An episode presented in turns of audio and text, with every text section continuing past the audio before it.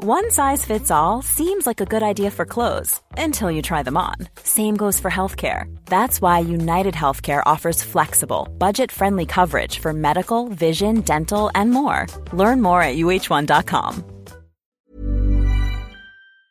The Talksport Daily podcast is proud to be in partnership with Enterprise Rent a Car.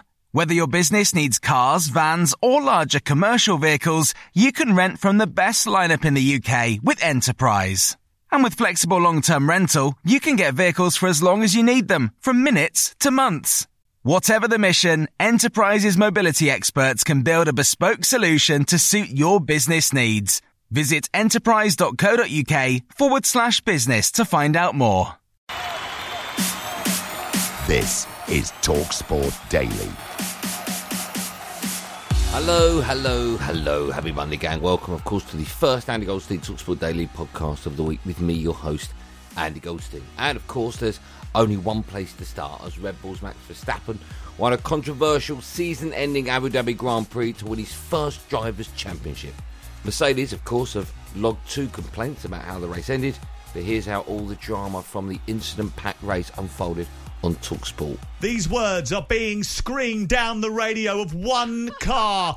Whoa, I can't believe it. It's amazing. And the winner of the Grand Prix in Abu Dhabi and therefore the F1 Championship is Fern Balch. Max Verstappen, the Red Bull of Max Verstappen. What a result and what an ending to this race. It was a safety car that decided it all. It was called off with one lap to go. One lap of racing decided the championship. But after seven seasons in Formula One, Max Verstappen takes his debut world title for Red Bull at the age of 24 years old. It's been just spectacular with great racing right from day one. And of course, the race today was perfectly fitting, really, for that, wasn't it? It was controversial at times, as the season's been. We've had great wheel to wheel racing at times today, as we've had all throughout the season. And it ended on this incredible, uh, you know, finish final lap where there were so many things that um, could have gone wrong for either team. Could this be the start of a new era in Formula One? He leads for more laps than anyone else this season. Max Verstappen wins the final Grand Prix of the season and takes his debut title for Red Bull. Either of the two drivers that were up for the title today I think you could you can quite fairly say would have been a worthy champion. I think they've both been incredible this year. It was written in the stars, born into a racing family. His dad Jos taking two Grand Prix wins, his mum Samantha making karting history too. He learned to drive a Formula One car before he got a driving license for the roads. There were two stellar performances, and actually the thing that decided them, and this is indicative of how close they've been, was a a stroke of luck in terms of the safety car uh, coming in on that final lap. It could go on months. If there's there's genuinely lawyers involved, they could be really looking into it, and it could be a serious uh, sporting court case wow. that we don't know about. It could go on to next season. Obviously, mm. that starts back in the middle of March, uh, so we might not ever know. You know, how can they do it? But the, the rules said that they, they how can they take all the five cars that were in between him and Verstappen and put or take them out of the way how, Verstappen wouldn't have been able to overtake them all in the time if he had said, what's going on? I was concerned we were going to get a result for this championship down to an FIA penalty, but to get it down to a safety flat, a safety car that's then pulled, and it was all down to one lap of racing. That is the most intense thing I've ever seen, and it will go down in Formula One history. It is controversial. There's no two ways about it, and uh, one side was always going to come out you know very happy at the end of the day. One side was going to be really, really unhappy. Everyone's invested. Look how many people don't actually like Formula One or don't normally watch it, and they're talking about it. So that is so important. And everyone's going to be watching next year to see what happens between these two. The rules weren't specifically followed. If you read the letter of the law in the regulations, it does say that all lap cars must be allowed to pass the safety car. And crucially, not all lap cars were. There were still two cars that didn't make it past the safety car before racing was resumed. And that those those crucial words are what Mercedes are now pouring over with their lawyers and will be the basis of any protest that uh, may or may not yet change the outcome of this World Championship. He's 24 That's years old. An incredibly mature race, isn't it? Because uh, the pressure's on. You yeah. have defining moments in your career. And I know you talked about the tyres, which made a difference, mm-hmm. but he's still got to execute it. Yeah. In, in the biggest moment of his career. Absolutely. Psychologically and he, he, he could have lost it at exactly, point. Yeah, he so lost it. He, he, kept his he kept his cool for someone so young. Formula One's in a great place. We go into a, a season next year with new regulations, new cars. Uh, we kind of reset again, and let's hope we get more of the same. Now, moving on to Sunday's Premier League football, and Everton struggles continued with a 3 1 defeat at Crystal Palace as the pressure mounted on under fire Rafa Benitez. Fact. Here's all the fallout from the game on Darren Bent's boot room on Talksport. Finishes Crystal Palace 3, Everton 1, a brace from Conor Gallagher and a James Tomkins strike ends a run of four games without a win for Palace. A huge three points for the home side who are back to winning ways. Yes, it was. It was um, an important win for us. We we needed it. We didn't start well. They were pushing, and then we have to change the shape of the team to have more control. And when we were controlling, is when we made a mistake and we conceded the first goal. Second goal, another mistake. Third goal, another mistake. Obviously, uh, you know when you lost the last three games, uh, you playing at home. You want to win. Gallagher secured all three points with a sensational strike from outside the box. He bent it into the top left-hand corner. It went in off the bar. What a player and what a goal. He want to improve. He's really humble. He's working hard, and um, and the challenge for him is to to maintain that level, to uh, to full his uh, his expectation. Crystal Palace 3, Everton 1. This boy is a special player and he's just scored a sensational goal. We're looking at the number of chances that he's creating in the game and the number of chances that the team are creating. So his timing and to get inside the box is always good and he can finish. So we have to keep challenging him, we have to keep working with him to, to keep improving, but he can score goals. But for Everton, it's now seven defeats in nine games. They've only one win since September the 25th. They were outplayed and outclassed for the majority of the match, and the pressure will only mount now on the former Liverpool manager. We try to do the best uh, for the team every time. We can make mistakes, but uh, we know the players and we know how they are and we try to make the right decisions. The substitution of Richarlison early in the second half did not go down well with the travelling Everton fan. Richarlison at half time, we knew because we could see him limping, he has a problem with his calf. We tried to make the substitution at half time. He said that he wanted to try the second half. It was obvious that he was not at the level that we were expecting, and without uh, Calvert Lewin available, we didn't want to take the risk. So you make a substitution, but you cannot explain to every single fan why the player was not helping, moving the arms, but he knew because uh, he told us and we could see him that uh, he was not uh, uh, fully fit. A cracking game at Selhurst Park. It finishes Crystal Palace 3, Everton 1. Elsewhere on Sunday, both Newcastle, Newcastle, and Burnley remain with just one Premier League win this season. Newcastle were tonked 4 0 at Leicester, whilst Burnley drew 0 0 at home to West Ham. Here's all the best reaction to those games across the Talksport network. It's finished Leicester 4, Newcastle nil. Much needed win for the Foxes. It's a real testament to the players and the mentality and their spirit. So I'm hoping that as the season goes on, we can get some of these players back, find that consistency. Because, like I said, it's it's something that's been the foundation for us. Very bad day for the Magpies. Leicester 4, Newcastle nil. Yeah, I don't think the, the scoreline was reflective of the game. I think at nil nil, I think the game's very much on for us to win but I do think the penalty has a big a big bearing on the game. The contact in the box, the referee sees it. They have obviously rubber stamped it in uh, in the studio and VAR. So.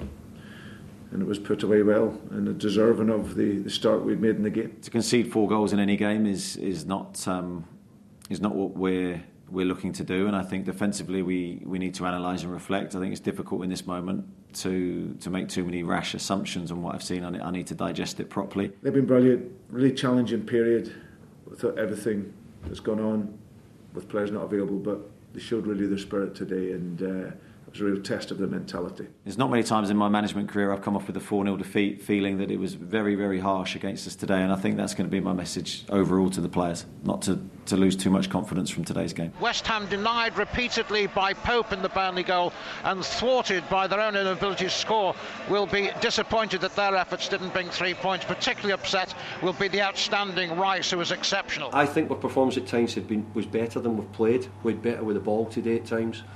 But in the final third, we we've seen it a few times recently where we've not quite been able to make a final pass or have a player who individually could eliminate a player or or do something or make a it's special. Yeah, I think we'll take a point. Um, decent outfit, West Ham. That we know that from the season they're having. We tried hard, and we you know we we deserved to probably. If anybody was going to win, it was certainly going to be us. I thought we were.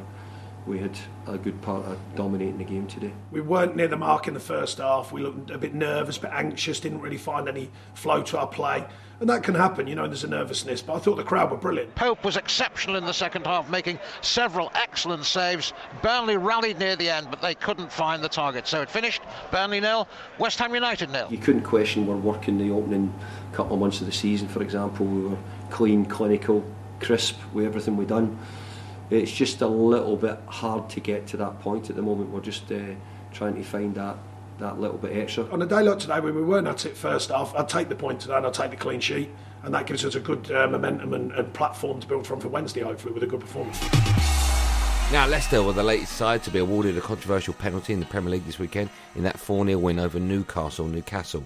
It comes after all of the top three were awarded spot kicks on Saturday, but his former strikers Tony Cascarino and David Connolly, who debated whether the top sides are being given unfair treatment when it comes to penalties. Well, if you're looking on the evidence yesterday, it's a perfect example. If you're ever going to show anyone detailed report of big clubs getting penalties, show Saturday afternoon. And it, it is now, you know, a lot of games being decided by penalties, which is what they wanted to avoid at the start of the season. So then it doesn't really make sense. A penalty's a high reward, okay? 12 yards, penalty spot, one on one, keeper to beat. So it's a high reward.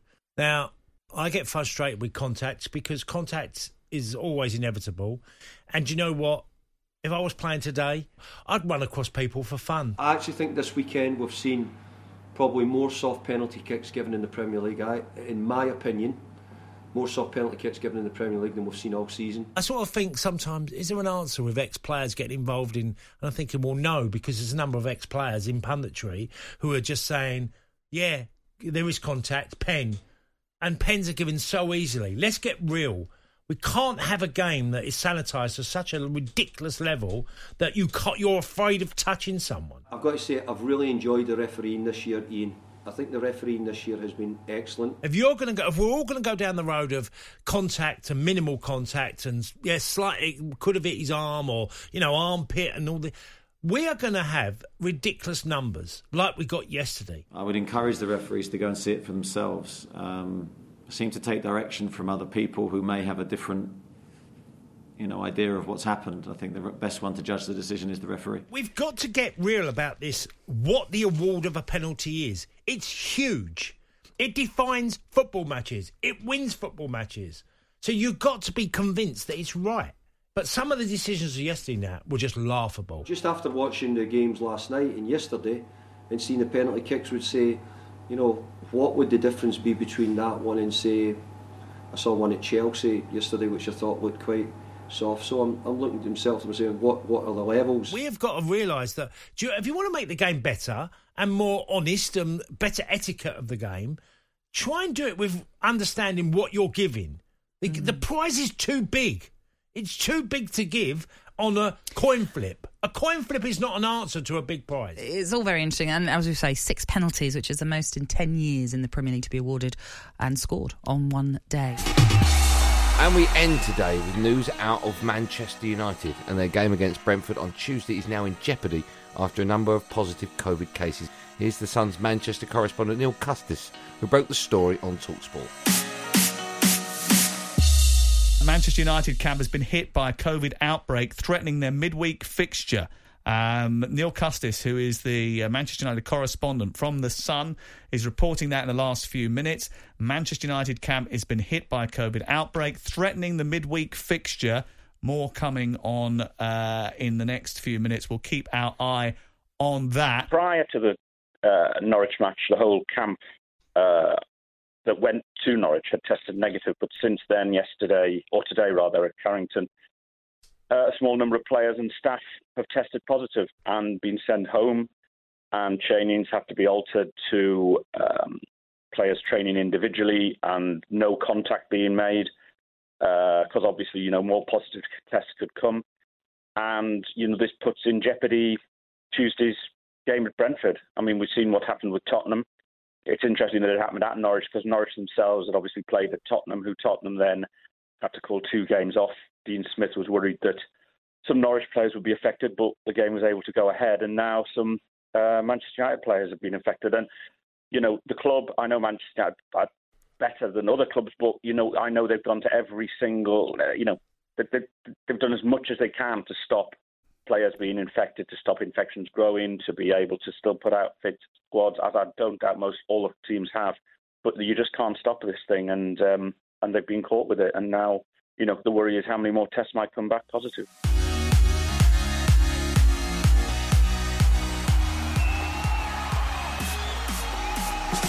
That's it for another podcasty thing. Thanks for listening on the Talksport app, wherever you get your podcast from. Of course, make sure you hit that subscribe button. I'm back tonight at 10 pm on Andy Goldstein Sports Bar alongside my old mate, the fun boy Jason Cundy, taking your calls on all of the above. There will, of course, be another one of these Andy Goldstein Talksport daily podcasts out first in the morning, so do what you got to do to get it. Until then, thanks for listening. Have a great day, and above all, be safe, everyone. Be safe. That was a podcast from Talk Sport. The Talksport Daily podcast is proud to be in partnership with Enterprise Rent a Car. Whatever your mission, home or away, don't delay. Enterprise has the vehicle for the job. Rent from the best lineup in the UK. With over 450 branches, Enterprise has what your business needs. From compact three door cars to spacious SUVs and people carriers to vans, they offer a large range of reliable vehicles perfect for the job. To find out more and book, visit enterprise.co.uk. Britain feels broken, but how do we fix it? Westminster just doesn't seem to have the answers, but we have found some people who do. Join me, journalist Becca Hudson, And me, the former MP Ed Vaizey, for How I'd Fix. from the price of a pint to the housing crisis. This is the show where we take an alternative look at the problems plaguing the nation. and hear practical solutions from those in the know. Catch new episodes of How I'd Fix wherever you get your podcasts. Rebuilding Britain starts here.